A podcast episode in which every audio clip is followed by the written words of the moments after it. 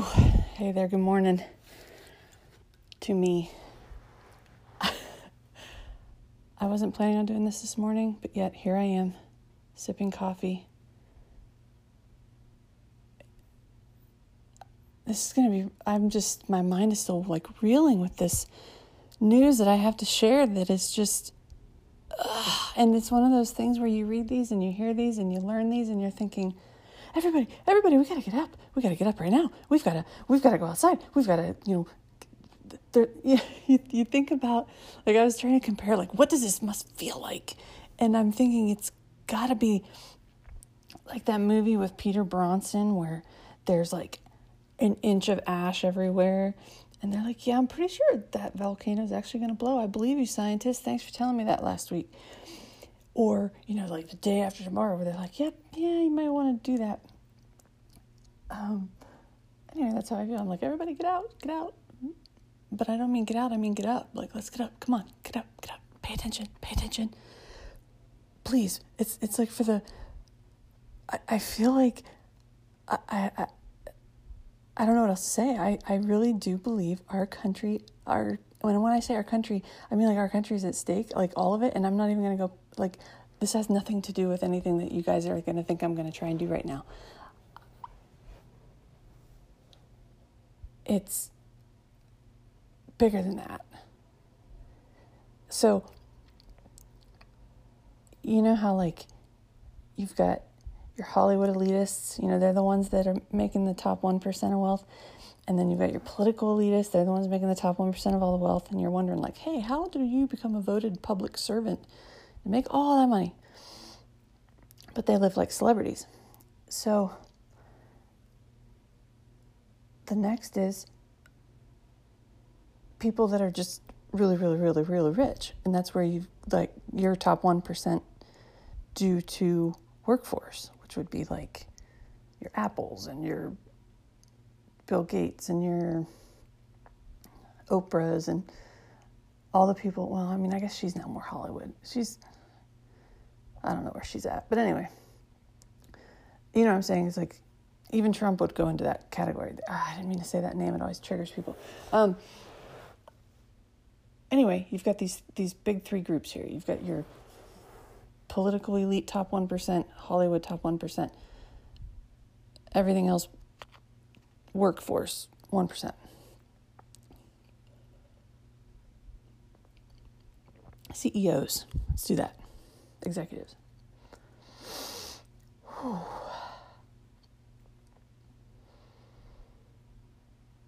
Listen to the story of this capitalist.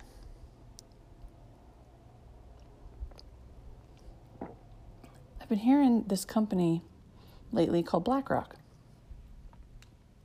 which I figure, you know, it's one of those old companies up there that are all up there, you know, the IEGs and the Goldman Sachs and the, all that stuff, you know, the big, big wigs.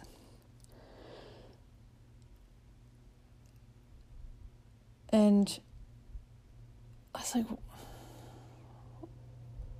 you hear it and you don't, you're like, you know, you, you disregard it because you're like, I don't recognize, it's like, oh, yeah, it's one of those companies. And then you actually hear it being explained in a more simpler way. And it reignited a concern, a concern that I can't even talk right today, a concern that I had talked about a year ago, and perhaps I am not making or I thought I was not making any progress. Where in my uh, professional life, which happens to be in executive, but not at those levels at all, it's more, you know, like middle America uh, area of that kind. But still, all in all, it's pretty. It's you're still playing the exact same rules and game. It's almost like I'm not in the NBA, but I'm in college ball. That's how I would look at it. But I've advocated many a time that when we make sure we're doing all of our CRA investments that we're not applying it to any type of development companies that are wanting to build rental facilities instead of trying to encourage single home ownership. And the idea of having that pride of ownership because that's what helps change people for the better so that they have something they belong to. If you rent, you never really own anything. It's just always waiting, you know, for the next shoe to drop. So ownership is, is a very key, important thing I'm very passionate about because I believe everyone that is an American citizen, I don't even take, take American even out of that, any human in our world deserves the right to have love and be loved, whatever that may be, to have children or not, depending on how they feel they want, a safe, secure home that they own or are owning, that is, you know, their name is on that deed.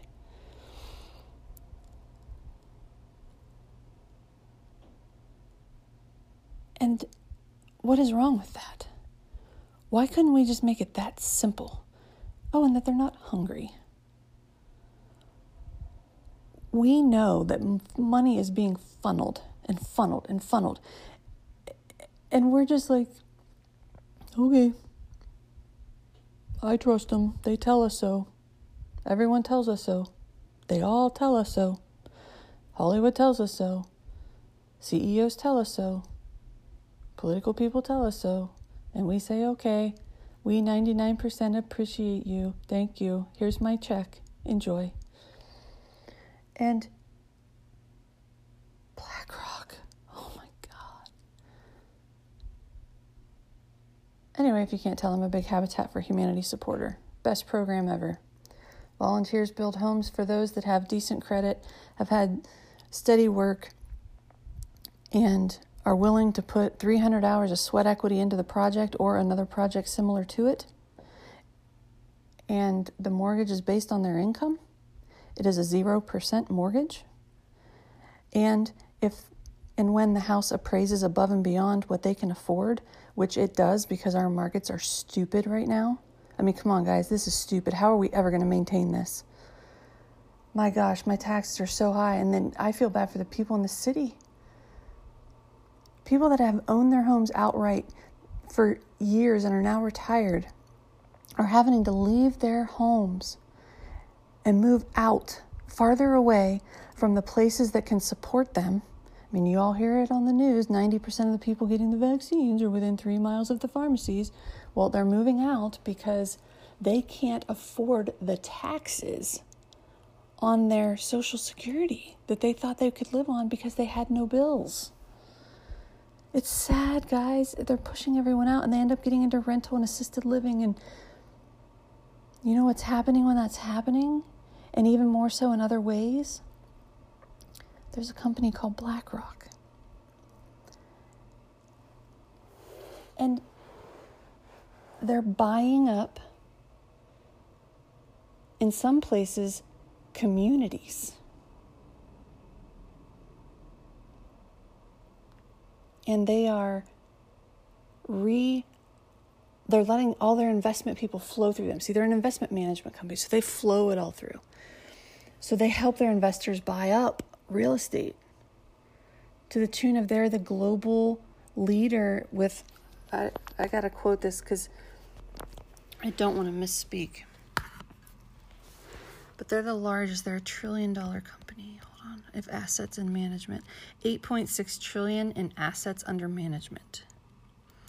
So this is not a conspiracy theory, folks, and I think we should get rid of that word. I don't know if you've researched it or heard about it, but it's specifically designed so that when people have radical ideas that are based on a plausible hypothesis with facts building up to that,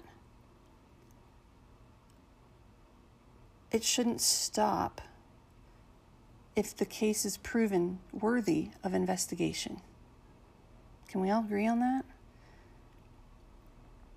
I mean, I know that you can watch ID Discovery and binge it for days and still never find Sasquatch or understand what the aliens are doing, especially the ancient ones.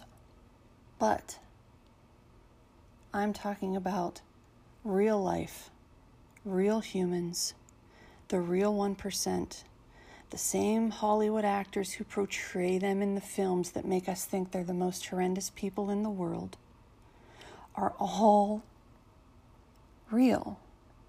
Those movies are usually based on facts. We also like to get our ID discovery and listen to a little bit of things that are people doing that are like, I cannot believe that's possible. We realize evil exists. We realize that people are bad.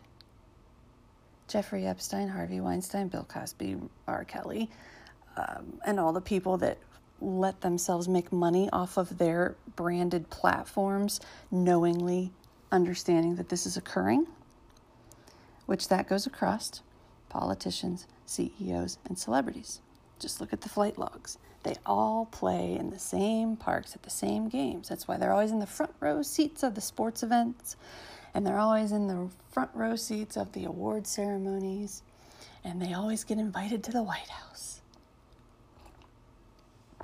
You guys, they're above us. They're in their own little world, so don't think this isn't above them to research this and look for yourself and say, oh my gosh, this is happening on our watch, on our dime.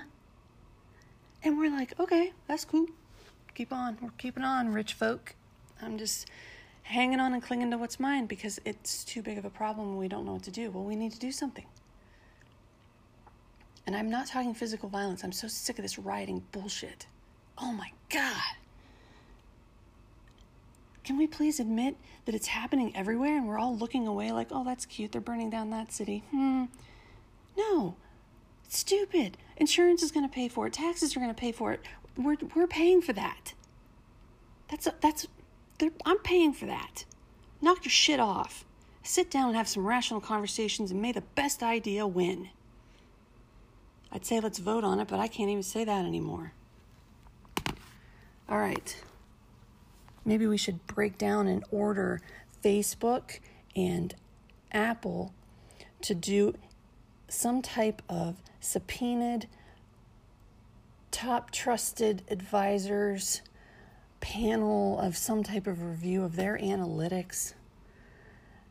Even though you know they share them anyway, that's how they know how to turn votes It's so stupid. Everything is so corrupt, guys. They're all in it together, and the world is overpopulated, and they're trying to fix it. Don't you see?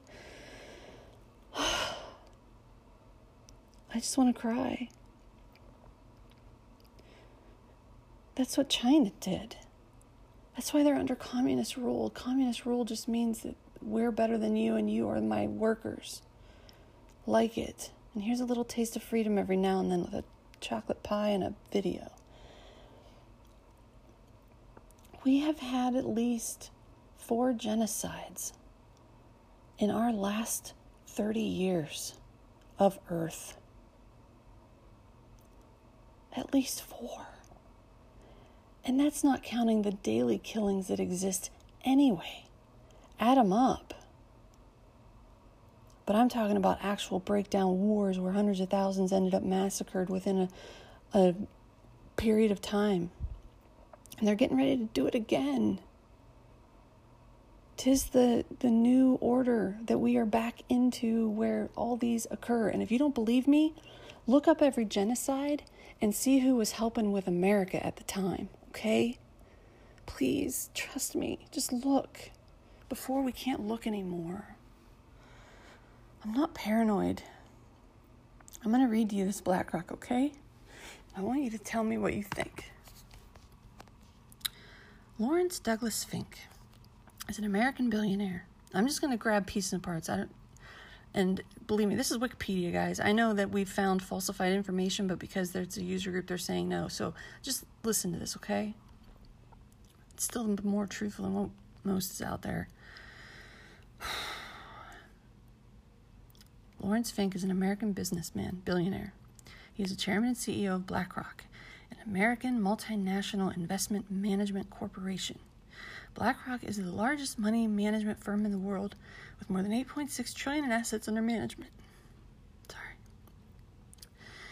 In April of 18, Fink's net worth was a billion. He lives in Los Angeles. Um, he was born in 1952. Uh, this is irrelevant, but he grew up in a Jewish family in Van Nuys, California. His mother was an English professor. His father owned a shoe store. He earned a BA in political science from UCLA in 74. He's a member of the Kappa Beta Phi. He got an MBA in real estate in a UCLA Anderson Graduate School of Management in 76. Fink started his career in 76 in First Boston, New York Investment Bank. Eventually taking charge of First Boston's bond department, Fink was instrumental in the creation and development of the mortgage backed security market in the United States. At first, Boston, Fink was a member of the management committee, a managing director and co head of the taxable fixed income division that he also started the financial futures and options department and headed the mortgage and real estate products group. Fink added as much as 1 billion to First Boston's bottom line. He was successful at the bank until 1986, when his department lost $100 million due to the incorrect prediction of interest rates. That experience influenced his decision to start a company that would invest clients' money while also incorporating comprehensive risk management. In 88, under the corporate umbrella of the Blackstone Group, Fink co founded BlackRock and became its director and CEO. When BlackRock split from Blackstone in 94, Fink retained his positions, which he continued to hold after BlackRock became more independent in 98.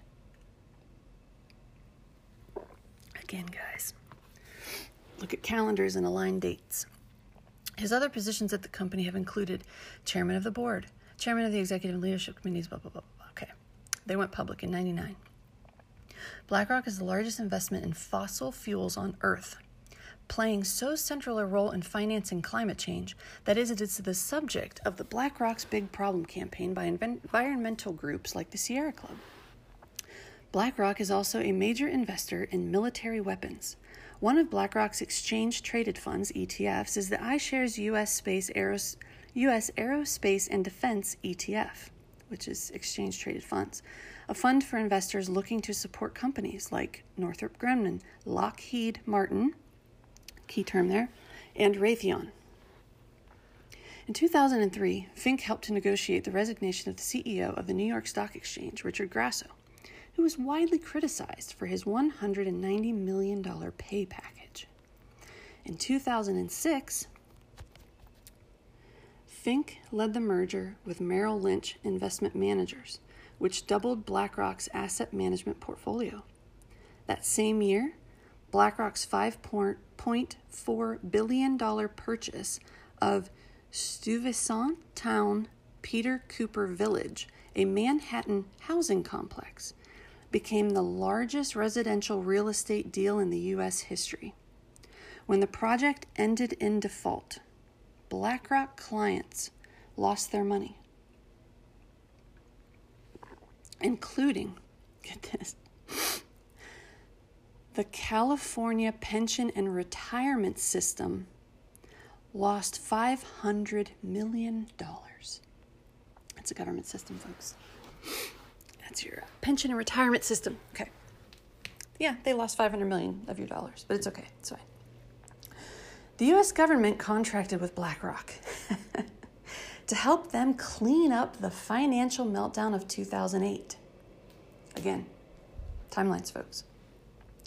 Although BlackRock is widely believed to have been the best choice for the cleanup job, Fink's long standing relationships with senior government officials have led to questions about potential conflict of interest regarding government contracts awarded without competitive bidding. Which, by the way, in my company, we are federally regulated to always supply competitive bids. But, anyways, sorry, I'll carry on. BlackRock's contract allowed Fink to cultivate relationships with Obama's first Treasury Secretary, Tim Geithner, and additional members of the Obama Economic Recovery Team. And these are all cited, by the way. I'm reading literally verbatim from Wikipedia. In 2016, Fink hoped to become part of the federal government himself as Hillary Clinton's Treasury Secretary. At the same time, BlackRock hired many former executive branch appointees to its firm, including Cheryl Mills, Christopher Meade, Catherine Rosen, Michael Pyle, Corianne Stephenson, Gary Reeder, and Ken Wilson. This move strengthened BlackRock's revolving door with the federal government.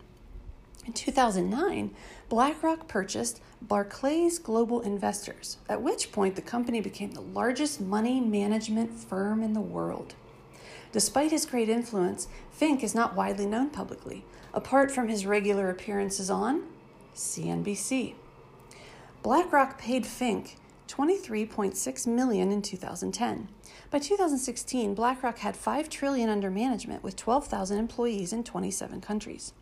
In 2016, Fink received the ABANA Achievement Award in New York City. It recognizes an individual who exemplifies outstanding leadership in banking and finance and has a commitment to positive professional cooperation between the U.S. and the Middle East and North Africa. You know, the great thing about the Middle East and North Africa is it's where a lot of the genocides have been happening. Lots of genocides and all that poppy that's growing for all the heroin. It's like right there. Oh, and then that doggone it, that big pipeline they've been digging under Afghanistan for the last 20 years so they can route it up through back over to Russia.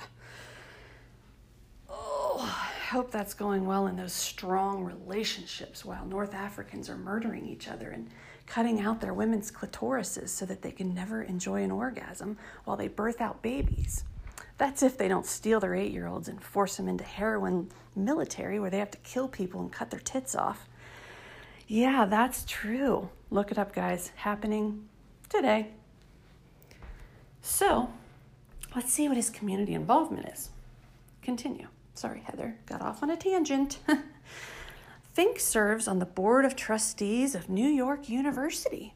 Let's bring in education where he holds various chairmanships, including chair of the Financial Affairs Committee.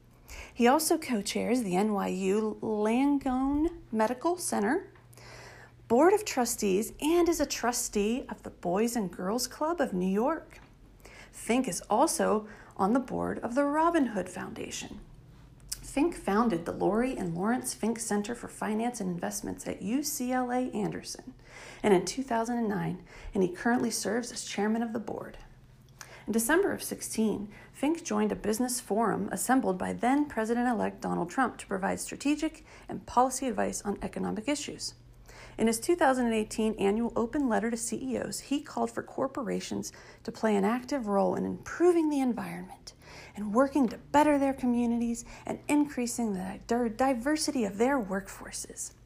This has been taken as evidence of a move by BlackRock one of the largest public investors, to proactively enforce these targets. Oh, he's starting to give back now. He's got to be friends with everybody.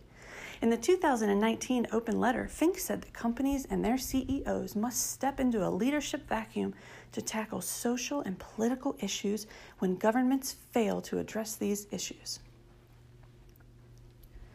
After the murder of Jamal, sorry guys, it's in here, Khashoggi, Fink, in October of 18, canceled plans to attend an investment conference in Saudi Arabia. In 2020 annual open letter, Fink announced environmental sustainability as core goal for BlackRock's future investment decisions. In this letter, he explained how climate will become a driver in economics, affecting all aspects of the economy. So have you noticed how he's changed his tune and become the good guy through this? What a good guy.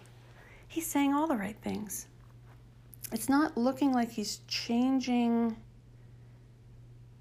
Yeah, see, he's not changing any of his companies or strategies with the weapons and the. Huh. But he's telling everyone what they should do. Okay. Does it say he donated anything? No, he didn't. He's just telling everyone else that that's what they should do. Okay. Wait, wait. Is that did I read that right? I think I did. Yeah. So he says that he's going to cut ties with previous investments that involve thermal coal and other investments that have large environmental risk. He's for the environment. Aw. He's going to cut off the coal industries of America, but he's not going to cut off anything else. Okay, keep reading. Larry Fink is also longtime donor and supporter of the New York City Police Foundation, a group that provides financial support to the New York City Police Department. Okay, that's great. The nonprofit Color of Change called on Fink to divest from the New York City Police Foundation in the wake of the murder of George Floyd and subsequent nationwide pro- oh, so they told him to just defund that. Okay. Doesn't say if he did or not, folks.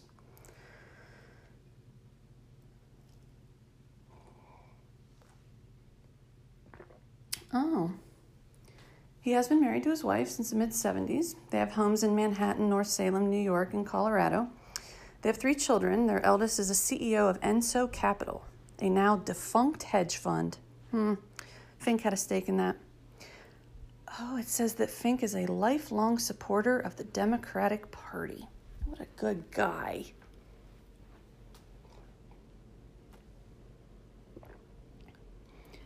In 2018, his annual letter to shareholders, Fink stated that other companies should be aware of their impact on society.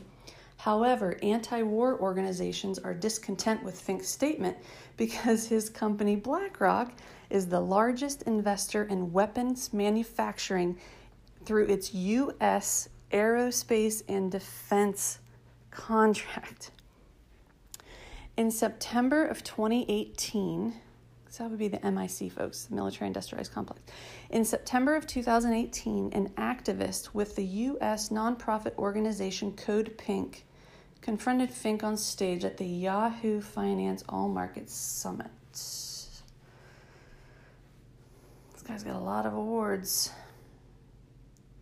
Charles Schwab gave him the Financial Innovation. I mean, he's a financial genius, guys. This is what happens when you use your, your powers for evil. But anyway, I this is just one, guys. This is just one. But you know what this guy's doing? He's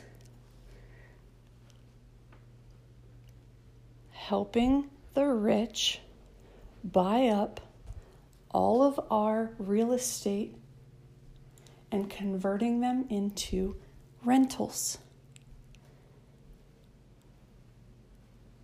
he is helping other countries fund investments into weapons manufacturing. See, this is what happens. He's the funnel, guys. He chooses where to put your money to get you the best return on your investment.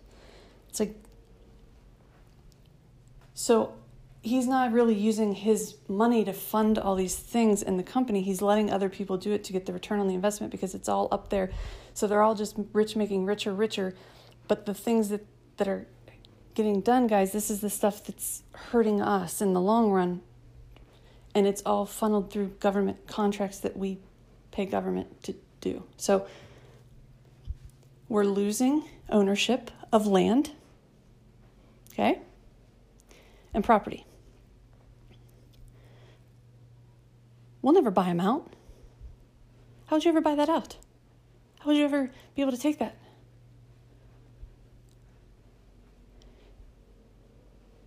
taxes are going up so high, even if you had the ownership outright, you can't afford the taxes to stay there.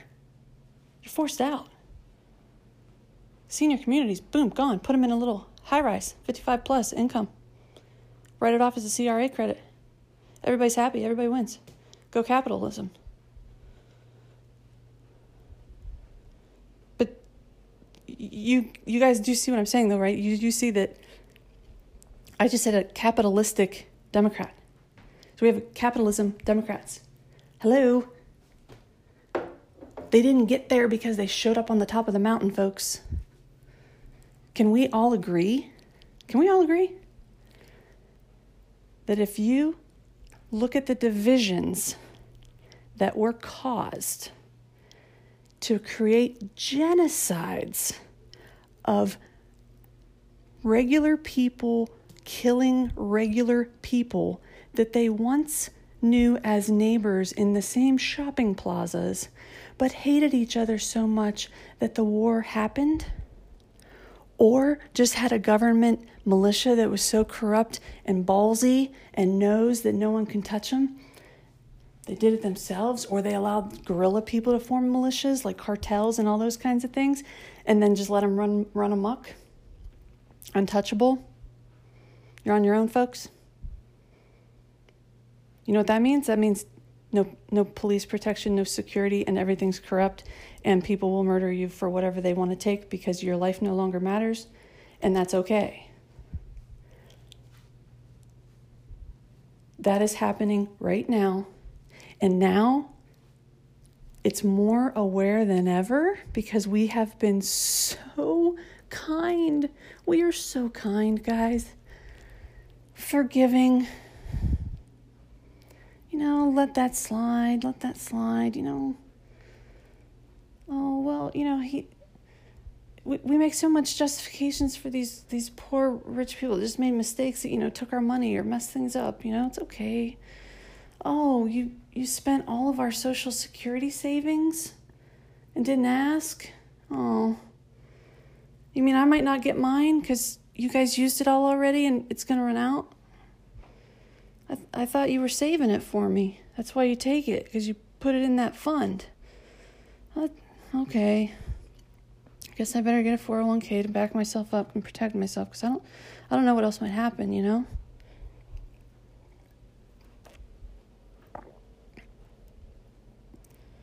Oh, I, I can't. I'm so busy because I got to work so hard and I got to, you know, it's a, we're a full working family now, if we're even a family, because, you know, we ha- we started with, you know, single moms we used to penalize them if, if there was ever a guy in the in that place because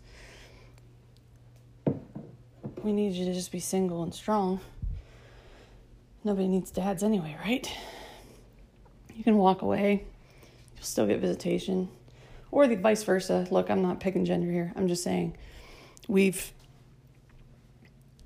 we've made it quite acceptable in America. And I know by watching my second season of Unexpected and all the teen moms and uh, just American General Maury Povich, how or uh, Jerry whatever Springer, like rappers. yeah, I got nine kids. What the fuck? Anyway, um, we've made it acceptable that we don't have to be responsible for that kind of stuff. It's it's so funny how we pick like which societal things are acceptable. Like I don't know. Oh, I could get down a rabbit hole with all this stuff. Whew. We accept it. We have watched enough movies and read enough headlines and had enough water cooler fodder and podcasts to know that um, you could get kidnapped. You could get raped. You could get attacked. Uh, your kids could get stolen and sold into sex trafficking rings. Um, you could just have anything happen at any time, really. I mean, and now, hell, it, it's going to be even worse.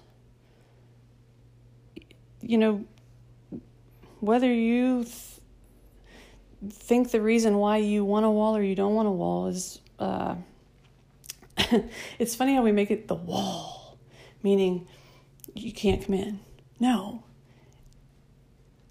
Think about this, guys. This is why I laugh at how trusting we are that we are not putting thoughts together in a common way to ask ourselves this. So, all right, here's here's my here's my thing on the wall. If you need to go to a concert and a hockey game or basketball game or any large, you know, did you get your tickets kind of event. You're waiting in line. Sometimes there's gates because you can't get in. You got to get access to get in. And they have to verify that you have the right things to do to get in, or you don't get in. And I'm not saying you got to buy a ticket. I'm saying you got to wait in line. You got to process it. You got to make sure that this is what you're supposed to be doing. Correct? Because uh, the way I'm taking it as is whether you got a ticket or not, we're not going to put anything out here to prevent you for it, and whoever shows up, shows up. I call that Black Friday. That's what I call that. And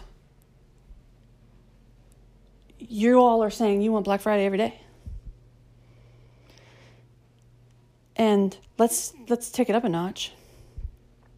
Let's invite them all in Black Fridays. While there are specific pockets in this place that are upheavaled and unturned and unfunded and perhaps on fire. Come on in. House is fine. Sure, we'll take guests. It's okay. I always that's one of my things I always say at work. You know, when when I understand that there's something, you know, that with our structure or with our process or you know, with our implementation that's that's not right, we don't go public. Like we don't launch because I always say you got to clean your house before you have a party. Got to clean that house before you have a party. And that's why I now look at America as a company and say, guys, we got to clean the house before we have a party. And I'm not saying we don't deny the extreme cases in, but I'm saying right now, we are letting in anyone and everything while using our heartstrings and our compassion to empathize over the children and the women. Okay? I am with you a hundred percent. Hundred percent. I want you to know that in most cases, they are being forced, coerced, and abused to get over it. Okay? If you would just listen or read or eh, even let me summarize it so you don't have to, but trust that I am telling you what I have consumed in factual media that I, oh, I know that's a funny oxymoron, but in what is genuine testimony of people and has made airwaves to get to us. And that is from National Geographic to even I know even YouTube, but you know you feel authenticism versus acting. And when people are telling them what they've lived through and what they've gone through, it, it's heart wrenching and it's nothing more than to get out the truth. There are reporters out there that are still doing this and doing it well, and I commend them because it, it can't be safe. Truth is a commodity, it is for sale. And I don't care what you have been persuaded to believe. I would really love everyone to just stop. Use today and the next several to just be curious, not furious, and take it in and breathe and relax and look out your windows and Think of everything you're grateful for and what you miss. You know, I uh, I I saw a kid on a bike yesterday and he was going by my house and I was just sitting on the front porch and I'm I'm I'm just literally we have these little birdies that fell out of a nest and we were able to reconstruct the nest and hang it from this little feeder thing we had and scoop the babies back in and we've watched them and they flew away yesterday. And this kid on a bike goes by and he's got this big speaker hanging on his bike handle, booming music. And I immediately went back to being a kid in Beach Bottom, West Virginia, walking the four and a half streets with my friends, carrying boom boxes, playing our tapes, that we made because we would spend countless hours laying around talking, waiting for that song to come on the radio so that we could hit record and get it on our mixtapes. we were something else. I'll tell you, we were, we were pretty cool. And I was like, oh my gosh, I have not seen that in 35 years. and it just made me feel good, you know? My daughter Snapchatted me and she had this big old scrunchie in her hair. And she said, My scrunchie's been the talk at work. And she had like three people tell her they loved her scrunchie. I was like, Scrunchies? we're going back and we're not doing it. That's the cool thing about it. It's it's sad because here we are, guys. I I believe I believe we are really sitting on a rumbling volcano. And I, those wisdom people, the smart people that made those statements of like, if anything was ever to happen to America, it would be from within. Yeah. 9 11. Yeah. Terrorist bombers that are now free thanks to their pardon by Clinton on the last day.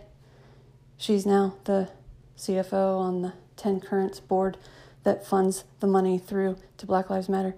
Okay. Um back to back to my emotional thing. Sorry. It's just so big, guys. It scares the shit out of me and we have to talk. We have to make truths, even if those truths are painful. We have to create more truth instead of repeating consumed bias. And I mean that for everyone that I love, everyone. Because believe me, evil is not a political party. The seven deadly sins one is greed, and greed, my friends, is what has been slowly allowing more evil to lurk. Like lava pouring down the street, slowly, slowly. Hasn't got to us yet. It's over in the center somewhere, way over there. I just see bits and pieces of it on the news, but it's only what they want me to see. I know a lot of people fight about it. I don't want to fight. Oh, what's for dinner? Uh, got a big day at work tomorrow. Kids' game tonight? Yeah, okay. Oh dear, there's those people again doing those things. Oh, did you hear about somebody's baby got took? Oh. Man, did you hear another person's kid has autism? Oh, autism. How sad.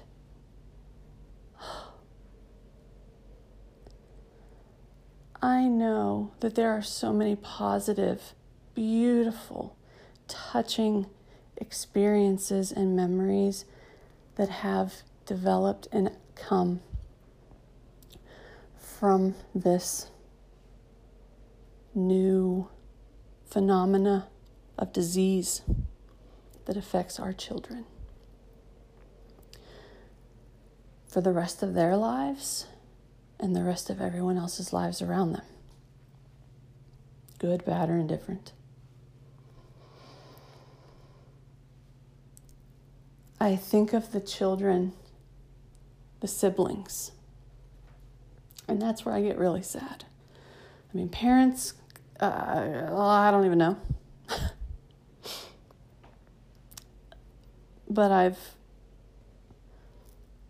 over the years, experienced some families, and this is not just autism, this is any type of severity that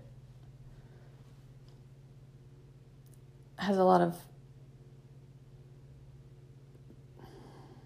need in a way that's more than any one person could ever handle without a lot of support and a big system around them to help. I think that's all we can do now is support and assist and be there. I, I can't believe the cost. It's like, one, I believe we should figure out what the hell's causing this because something's causing this. I do not understand why we can't figure that out. Because we can figure out a lot of things. We can even figure out how to go to the moon. And now we're going to do all this other shit. And we probably, again, conspiracy theory, I hate that theme because to me, these are plausible facts that need to be put together to do research to determine what the hell is really going on. It is in plain sight. It's right there that pharmaceutical companies are big behemoths. We, we, we know it, we all know it. Everybody admits it on every single side. Big pharma and medical and insurance, all of that stuff is stacked up against us, and we all know it. We bankrupt ourselves for health insurance. I loved what the Dalai Lama said about how, and I'm paraphrasing, but you spend your entire life working to get money so that you can use that money to get your health back. Why? because that's how we've been engineered. You know, we talk about the indoctrination of making our children believe things, which, by the way, guys, no way. We are a trusting people that we don't even know to have life influential conversations with our children in mass without us being present or even listening to the context and allowing ourselves to justify it when 10 years ago, earmuffs, earmuffs. We didn't talk about that stuff with kids because you know why? They needed to be kids. They needed to be kids. And plausible idea worth investigating? Is it possible when we continue to hear about the in plain sight sex trafficking that goes on. And we know that that top 1% has a dirty bird group of cohorts that all have their own specific taste in what they are doing as people that are above humans because they're better. Maybe it's children. Maybe it's men. Maybe it's young girls. Maybe it's teens. Who flipping knows? But they all have it. They all have their taste. Maybe they want to strangle them. That'll cost you extra, but we can get you. We can get it. Look up Juarez, Mexico. There's a there's a podcast. It's called The Red Note the woman who organized it and kind of oversees it and puts everything together, the announcer, what, I don't know what you would call it, the officiator, the person, she was actually in prison. She was a reporter. She's not given up. She's somewhere. She's undisclosed. She's streaming these. Um, it's a little hard at times because they used um, English as a second language uh, voice actors to help with the authentication of the testimonies because they're all in Spanish, which I totally appreciate and respect. But I don't know. Sometimes the actors get a little overdramatic or different, and you'll you'll see. But um, the corruption. Wow, I think Juarez is like their. Uh, I, I, I don't know, it's like to me, it's the hub of everything evil. And sadly, all the the people are caught in the middle of it, just, you know, you're just, your kid might get taken. Like, get over it. We'll find them in the desert eventually, or they are probably somewhere in the trade because that's also been proven there. But the police aren't going to help, judges aren't going to help. Anyway, it's been happening since 1993. That's when it started. And there's also like different cartels coming in and out all the time. There was actually a, a war between two cartels one time, and 3,400 people were killed just within like that fight. Hmm, carry on. It's 10 miles over the border from El Paso. And when you look in Texas, the two bottom counties, I remember looking at them when I was uh, deep in COVID communication and uh, study and understanding it for what to report to the company and ultimately the community. And I started clicking through our health site and I found this website that had this like index number. It's like from 0.1 or something to 1. And it was this like indicator of like what are your chances there? Like, what are your chances you're not going to die? What are your chances you're not going to be on drugs or you're going to have a job or there's even going to be a adequate home for you to live in, let alone a school. And there's probably not going to be any doctors or medical place. You're going to have to leave that county to go seek it. So they rank all these counties in the entire country. And you can like hover on every county. And then they like, the closer in you scroll, like if you pick a state and start scrolling in, then the counties light up and then you see all the different colors. And they vary from like a 0.1 to a 1. Guess what? I have searched and searched and searched and searched, and that thing's gone. I cannot find it again, and I'm so upset because I would have screenshot the hell out of it. But there's these two counties that are right on the Texas border between border there and Mexico. And there's other pockets. I found a pocket in Oregon. I'm like, what the heck? Why would you be? In, you wouldn't think Oregon. Of course, West Virginia, because you know that's the that's the start of every human test on how the welfare system will work or not work. They're Just you know, trash anyway to the country. Yeah, that's a whole nother talk too. Oh my gosh, see, there's so many pieces, guys. So many pieces. Whew. Anyway, these two counties, like 0.99. Like, don't go there. You will die. So I start looking up the counties and I start digging down the rabbit hole about what's going on with these counties. They've found over 600 bodies in the desert it's like a 70 mile stretch between the first checkpoint and the second point second point check of crossing the border. At least that's how it was, like how it's always been before. So it was basically like it was a second layer of screening because there were so many people coming through, like coyote people and the traffickers and everything. So and they found like all kinds of bodies, like and they weren't even all like some were Asian, some were African American, like not American, sorry, African whoa. Eventually would have been, but didn't make it. So there's this desert and all these deaths occur, and that people basically pick them up and yank them, and some people can't make it. They got to make it 70 miles across that desert on foot. And there's like no medical, there's crime, death rate, drugs. It's just basically a, I don't know what it is. Uh, hell. It's like I think of those movies, like Queen of the South. It's like that. Oh, this poor families. Oh, and then the the in Juarez, that's where all the factories are to do automotive stuff.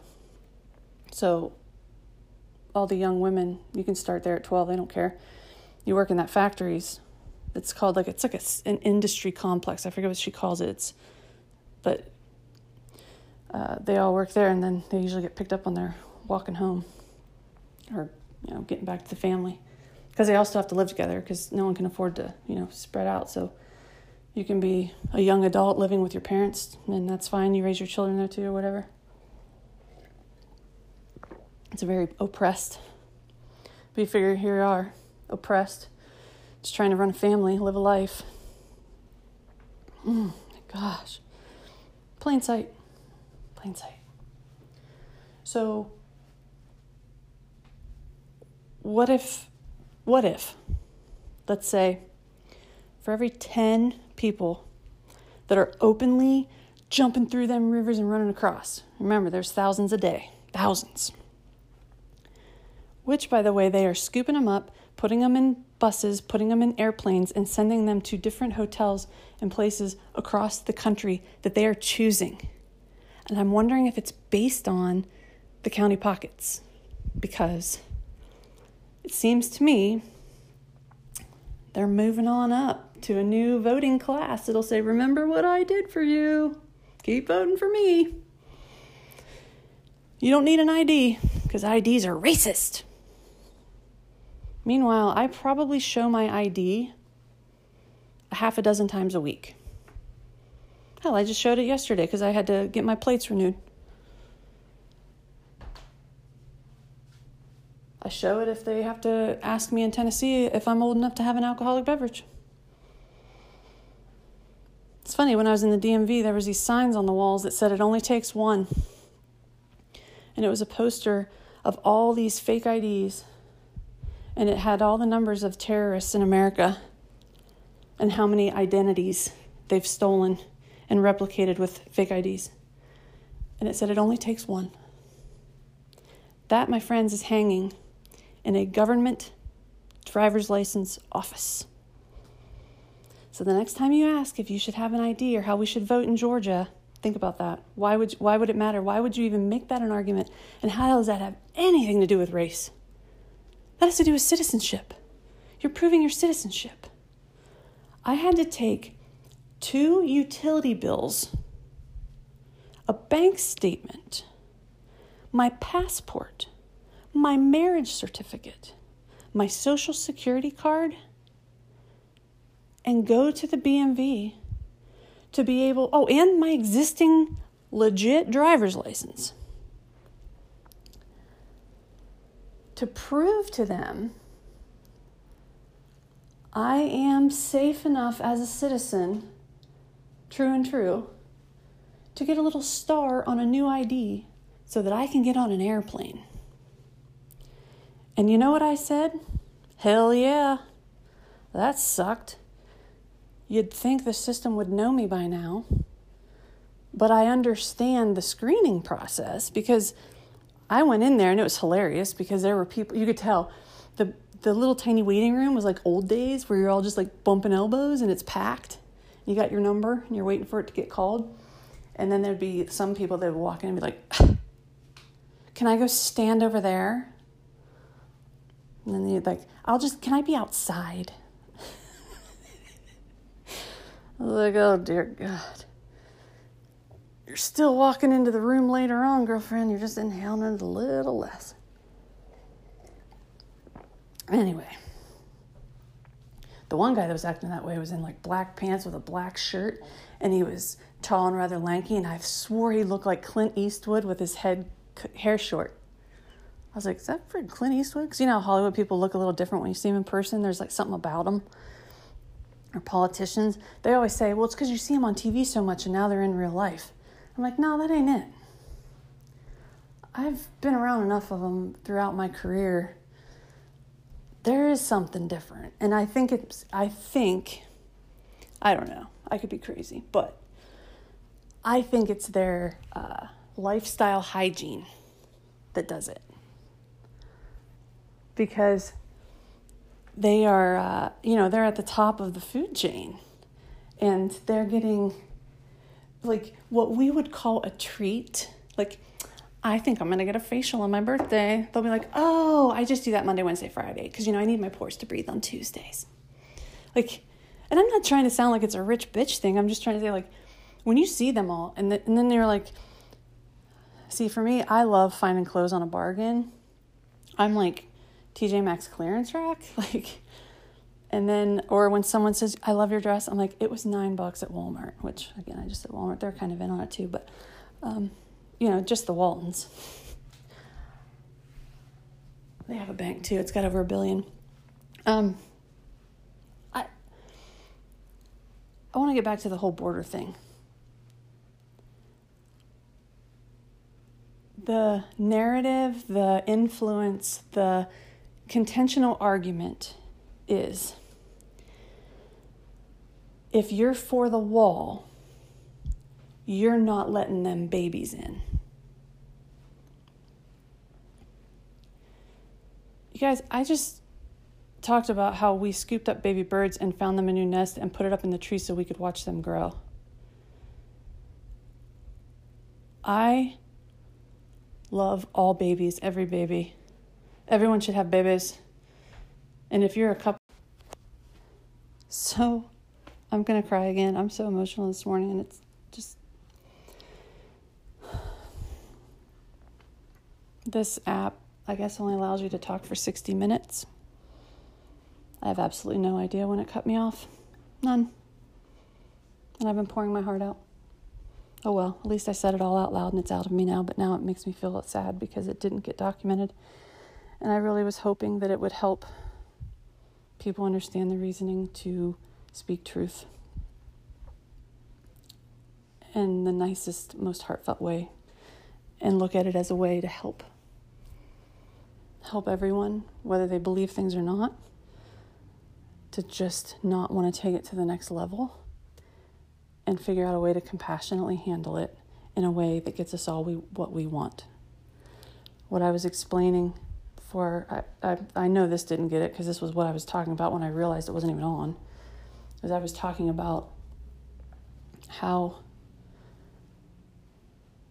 when I was 18, I got a tattoo and I've had it redone twice. And I can't imagine at 11 years old telling my parents I've decided that I want to start taking all of the permanent therapies to alter my gender because I think this is what I want. And I believe that any adult free of their own will and free, which is the whole point, we're free, wants to do something, have at it because I do believe there are there are people that are born one gender into the other body. I believe it. If you watch The 9 Months That Made Us by PBS, it's a beautiful documentary without even saying it. It's not even saying any of that. What it's saying to me is yes, nature does change. I mean, think about it. All of my eggs to reproduce are chromosome X, which is female. So all my eggs are girls all of them. The male, which is another worry, guys, the phenomena of the pharmaceuticals and the effects of reproductive health. Um, but men are genuinely shooting either or, you know, they, they've got X's and Y's. And when the Y, whichever one gets there first, that's what usually chooses gender. So I'm in no I mean, science, we have people born with extra fingers, extra limbs, weird, you know, phenomena that we see in magazines and TV shows and disorders and things. I mean, nine months that made you PBS.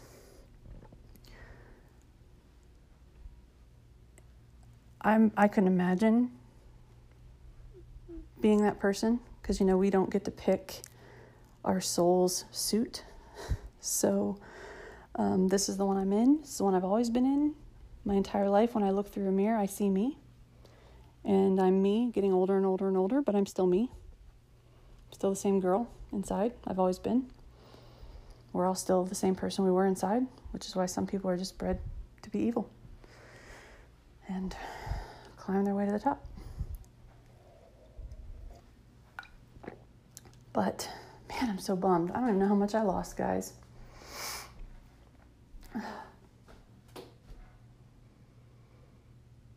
I was talking about all of the health care that we have to spend. And for what? And the drug commercial. My gosh. When you hear about all those side effects, that's that's where I don't understand.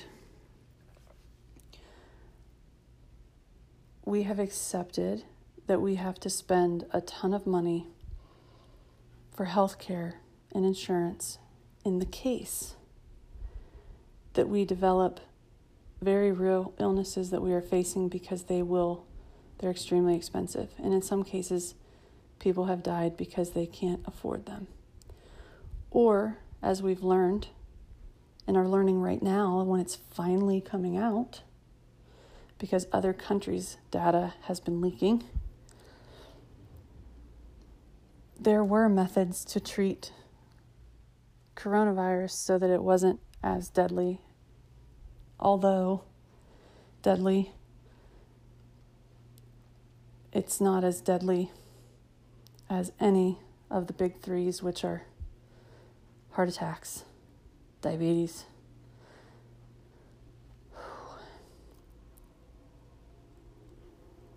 When I was a kid, and maybe it's because I'm a kid, I don't remember Alzheimer's being a word in my house, or cancer, or autism. Oh my gosh, autism. All the slathering of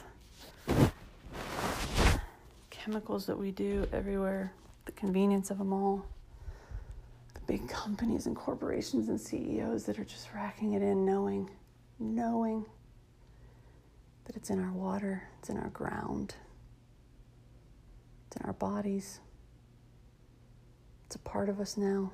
We're becoming plastic. We're forcing everyone to think that we should be gender neutral. We're forcing everyone to think they need to pick their gender as young children, still just being children. Oh, the innocence of children. You know, being a child built a foundation. I had a wonderful, wonderful childhood. Then I had a really, really rough patch of probably 15 years. 10 now 12 years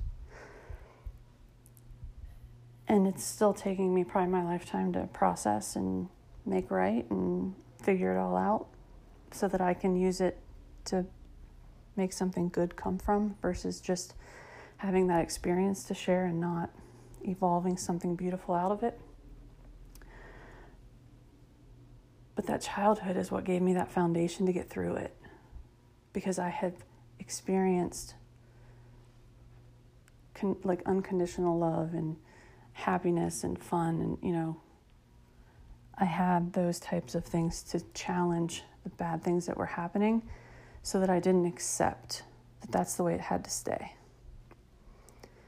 And because I didn't have to accept the way it had to stay, I knew that I could get up every morning and try to do something to make it different or better. Even though sometimes I fell back, I still went forward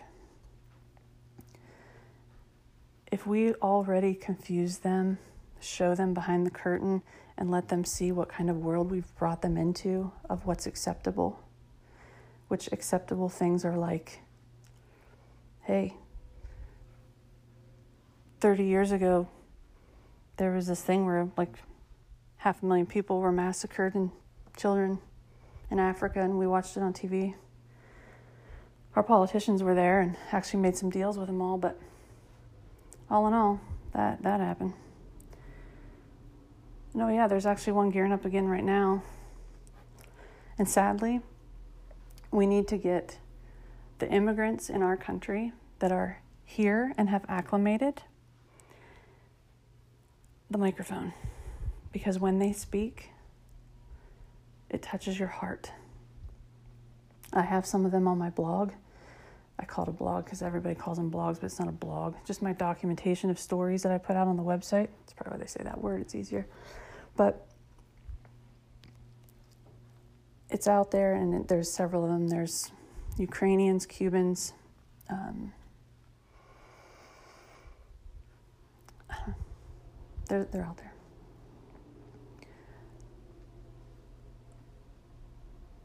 their fear is that there's nowhere else to go, and this is where they came to escape that, and now we're letting it infiltrate in here.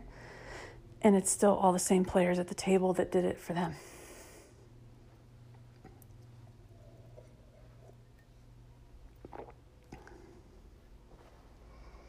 We need to review and think back to the like them or love them, the the people that were assassinated who actually were speaking the messages we all want and believe and think the other is not doing. You know, like even Martin Luther King said that it's not the color of a person, it's their, the character of the man. And it's absolutely true. I tell my, when you think about the criminals in our country, the ones that scare the shit out of you, the ones like if, if you're at a gas station and they're sitting there, you like want to just get by them, you're like, Ooh. pants sagging, probably a wife beater, covered in all kinds of tattoos that are just chaos. It's like they all patched together until they all touched. Probably on the neck, probably on the face. Rough, probably got a cigarette in their hand. Maybe a Glock in their back, whatever. That is not a race. That is a culture for people that like gangs, thugs, and criminal activity every single race, which again, race, what? Every single culture on the globe has that. And if you don't believe me, here are some references Gran Torino, Clint Eastwood movie. Um,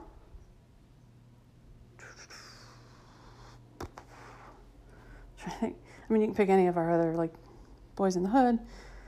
Uh, American History X.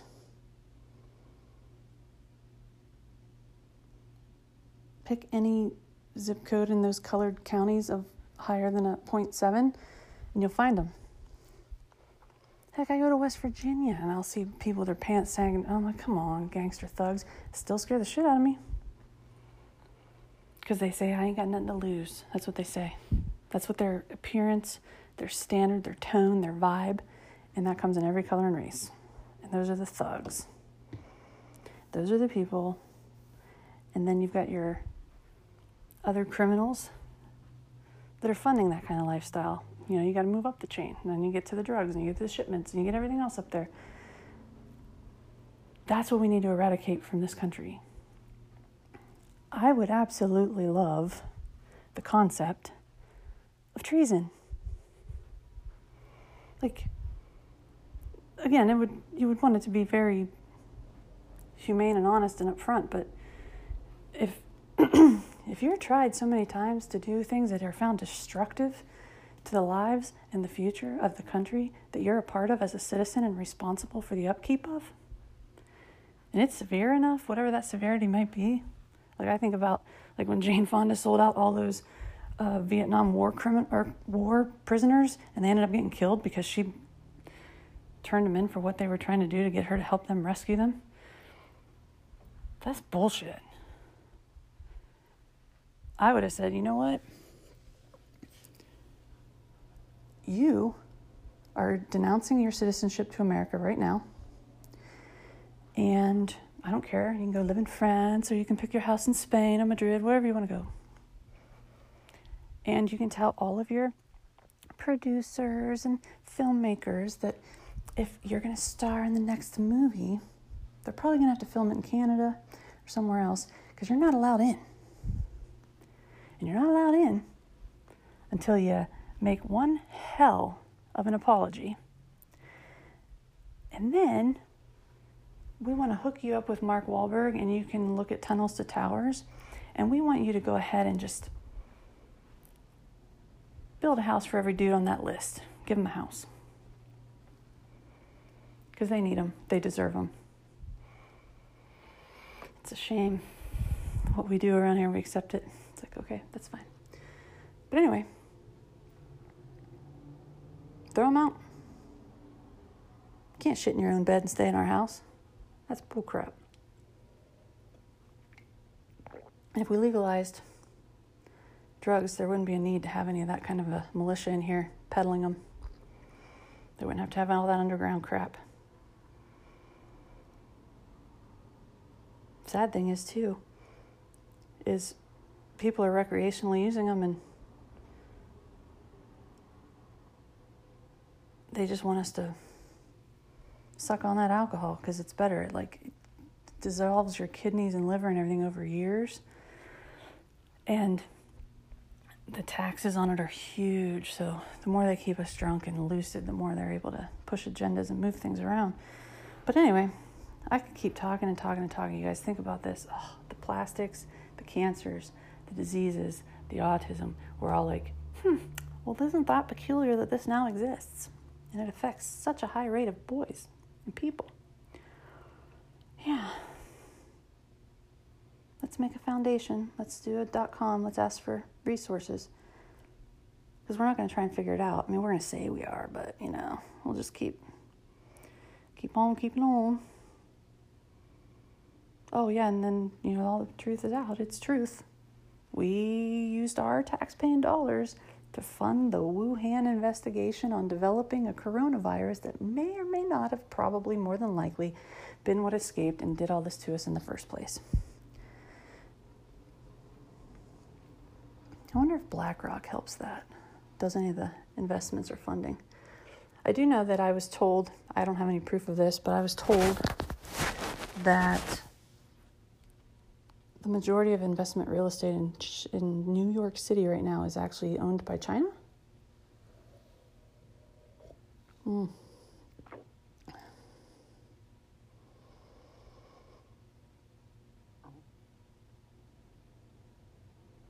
I really could talk and talk and talk for hours.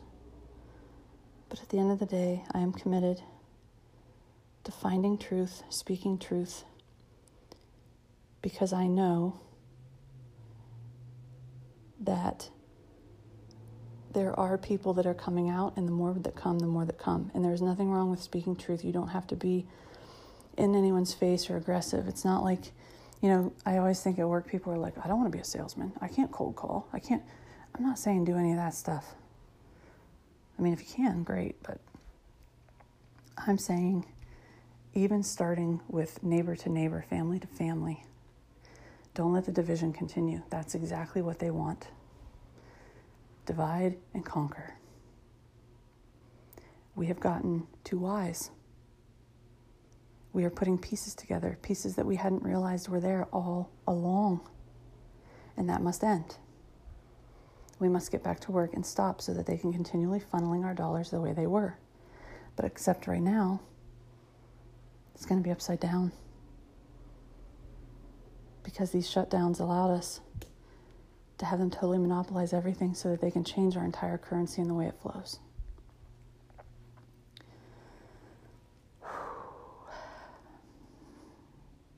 We have a decision. The first decision starts with knowing that we have to even just start banning, just start banning, do a little research let's let's quit funding the corruption. Let's start asking for answers. Let's start reading into studies of things before we put them in our bodies and on our bodies and on our properties and I'm not saying we got to go all hippie and commune or anything like that. Even if there's just one or two things you can fix or take away, just a little bit at a time. And when you hear someone being totally off the mark and not looking at the entire perspective and just repeating someone else's narrative, because we're being indoctrinated by media and celebrity and that false vision of success being popularity and money. When true success is what you define it to be. For some people, success might be just having a family and settling down. It's most of us, right? It's probably the most attainable. It allows you the freedom of a career that you choose, that you're able to get to. We don't need that pursuit of popularity. And social media has really driven all of it. And I'm, I, I do miss seeing my friends and family's lives and what's happening with them. But at the same time, I like when I get to reach out to them or see them in person and connect that way too, because I can't be on it knowing all the censorship and fueled anger and hate it has become because it never became that before. It wasn't like that, guys. Remember? It was sharing. And then it became getting a blue check mark. And then it became being how many likes you could have, how many fans. I mean, believe me, I've been in media buying and marketing for 20 years. I've, I've been there through the whole evolution of it. And I used to teach how to do it. I didn't know. I was excited that it was new media that you could afford. And I didn't have to, to justify your demographic with, you know, all the GRPs and cost per points and in a system that didn't make sense anyway. I always questioned how we found our ratings on the diaries of a 0.01% sampling of a market that always tended to be toward what I see now. It all makes sense, but I was in on it. I was like, oh, I'll buy it. This quarter part, whatever. Oh.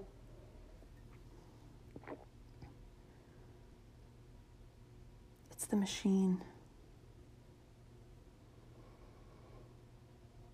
We need structure, we need leadership. We as a country are a business competing with 216 others or 15, whatever.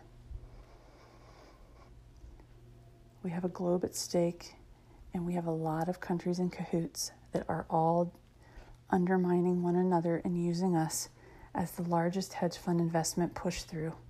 We have become a corporate world, not a manufacturing one. We have outsourced our good hearted people and lost the work ethic. And I don't know what to do about that. Because if we would just clean our own house and quit having the party, I think we would have been a lot better off. And now our hands are in so many pockets, and our people are owed so many things that I don't know who's being blackmailed and I don't know who's driving the bus. But I know that everyone up there knows. I bet if you interviewed that top 1%, they could tell you who likes boys, who likes kids, who kills, who strangles, who lied and who manipulated a, a fund that led to cancer. I mean, pick one of the dirty bird things that have happened in this country, and they all know who it would be. But if you get that contract, if you get that offer, if you get that vote, and they know you know, and you still go, even if you were once a good intended person just trying to make a difference, you're now in the mix. And the last thing I want you to think about, because the last four years of what we went through was constant chaos lawsuits, negative, slinging, name calling, slander, fights, accusations, riots, fires, celebrities bailing out criminals, and they're urging you to give to the funds, urging you to give more money, urging you to pay them to wish you a happy birthday and say your name on a Zoom call, asking you to accept what you're seeing and what's going on so that you can be more like them who are living in their own private gated community with a wall around them and their own private security that they pay for to keep them safe with a monitoring system that's more sophisticated than we would ever be able to have. And know that thousands of people a day are coming through. Thousands. And it only takes one. But think of the thousands that are also leaving, those that are coming in temporarily to do what they got to do to get back out. Scary stuff, scary stuff. But it ties in to the investments to the real estate purchases, to the weapons investments, pharmaceuticals, medical, hospital, sex trafficking. There's a lot of deals, lots of deals that we'll never know about or we'll understand. And they're making us hate each other I really want us to cleanse ourselves of all of this before we end up cleansed.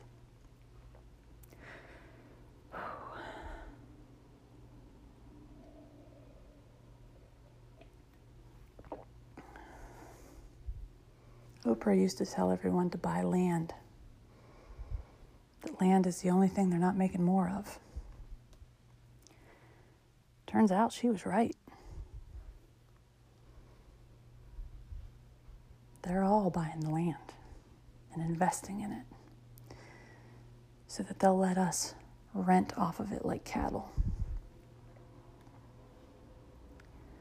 If we make it, I mean, I can't even remember all my stats. I think my stats are like one in eight chance of getting breast cancer. I have a one in 12 chance, I think, of getting ovarian.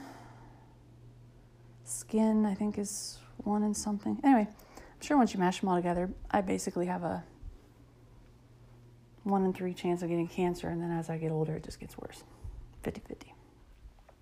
If I don't have Alzheimer's in early stages of dementia, which is another thing that's happening to brains that people can't understand. No one's talking about all the plastics we ingest our entire lives that our bodies weren't evolved to accept. I mean, figure we're similar to uh, the Native Americans, you know, they are notoriously known for alcoholism and diabetes and health issues.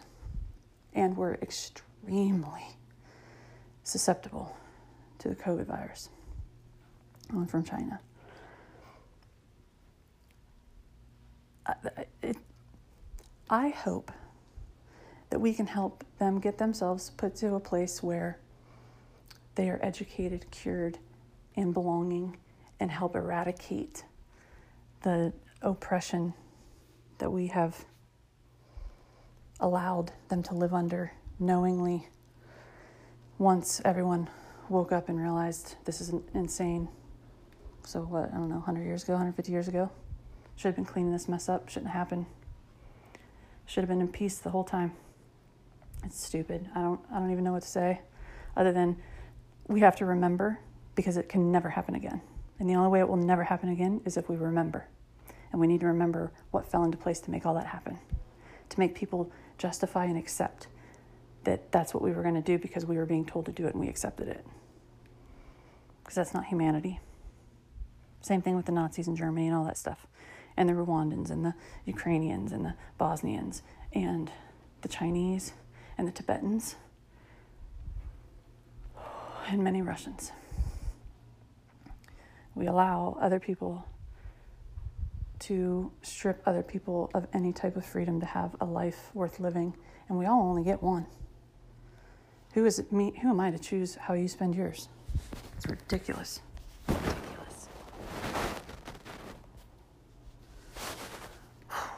So ridiculous.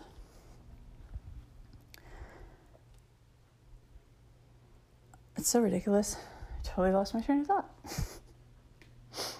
oh my gosh, so big, so big.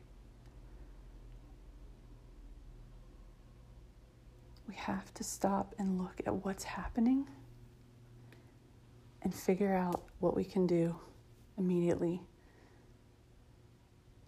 to help figure it out. I know there's people out there that can help figure out things, even if we take one thing at a time and try to fix it. But at the end of the day, we have to hold people accountable to treason. I mean, if you know a politician or a celebrity or someone knowingly hid solutions that could have saved lives, thousands, or is a tyrant that is constantly abusing and sexifying and doing gross things. Or has a reputation for doing really bad things to manipulate people in ways that profit them. And you proceed anyway. You vote for it because you yourself have something to lose if you do not, because they are powerful and you want to be powerful like them. It's treason. You could lose your citizenship and find one of the other 215 to take you. Go ahead. Go to Liberia. Go to Mexico. Go to Guatemala. Go to Venezuela. You can go to Ukraine, go to Bosnia. You want to go to Russia? You want to go to China? Heck, go live in London. Go live in Canada. I don't care. You obviously don't respect or love this place because you're not helping the greater good of the humanity within it. You're not helping your citizens, your fellow people. So, bye. And then we evaluate our prisons. If you're in there for nonviolent crimes, let's figure out what they were and why. Get you out. Just get out. Figure out a rehab, reacclimation program, invest all in that instead. I mean, if you're paying 100 some bucks a day to have every prisoner in prison anyway, why not find another place to put them that isn't prison? We've obviously got the funds and we'll have them now because they're not in there. Oh, and quit spending trillions and trillions of dollars on other countries. Fix our own. Let's clean our house, guys. Then, next spot. Who's in there and shouldn't be? You got all these law students and colleges. Make them mandatory interns. Every single one of you cannot get your license until you take X amount of upstanding cases that need more investigation and determination, and uh, you can run classes like that. Uh, well, the show was called How to Get Away with Murder, but the concept was she was a professor of law students and they all had their own cases and they had to help her, but they were real crimes. Or heck, even podcasters. Podcasters love this stuff. Challenge podcasters. I mean, there's a lot of research people that'll put it all together, and then you just have to have other people verify that that was truth and that was truth and that wasn't fabricated and blah, blah, blah. Might make it a little even easier and faster. Anyway to get truth. We have to have accountability and we have to tell people you're not nice and you're evil and we're not going to sell property to you anymore and we're not going to let this like I don't know, we got to get ahead of it. I'm open to ideas. But yeah. BlackRock. BlackRock.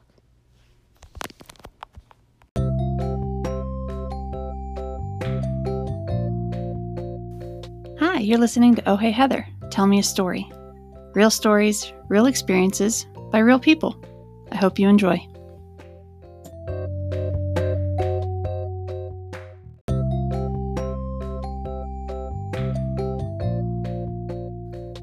And there you have it, another episode of Oh Hey Heather. I hope it has made you think of a story of your own or how you could relate to this one, or if anything, just something you could enjoy. Thanks, everyone, and have a great one.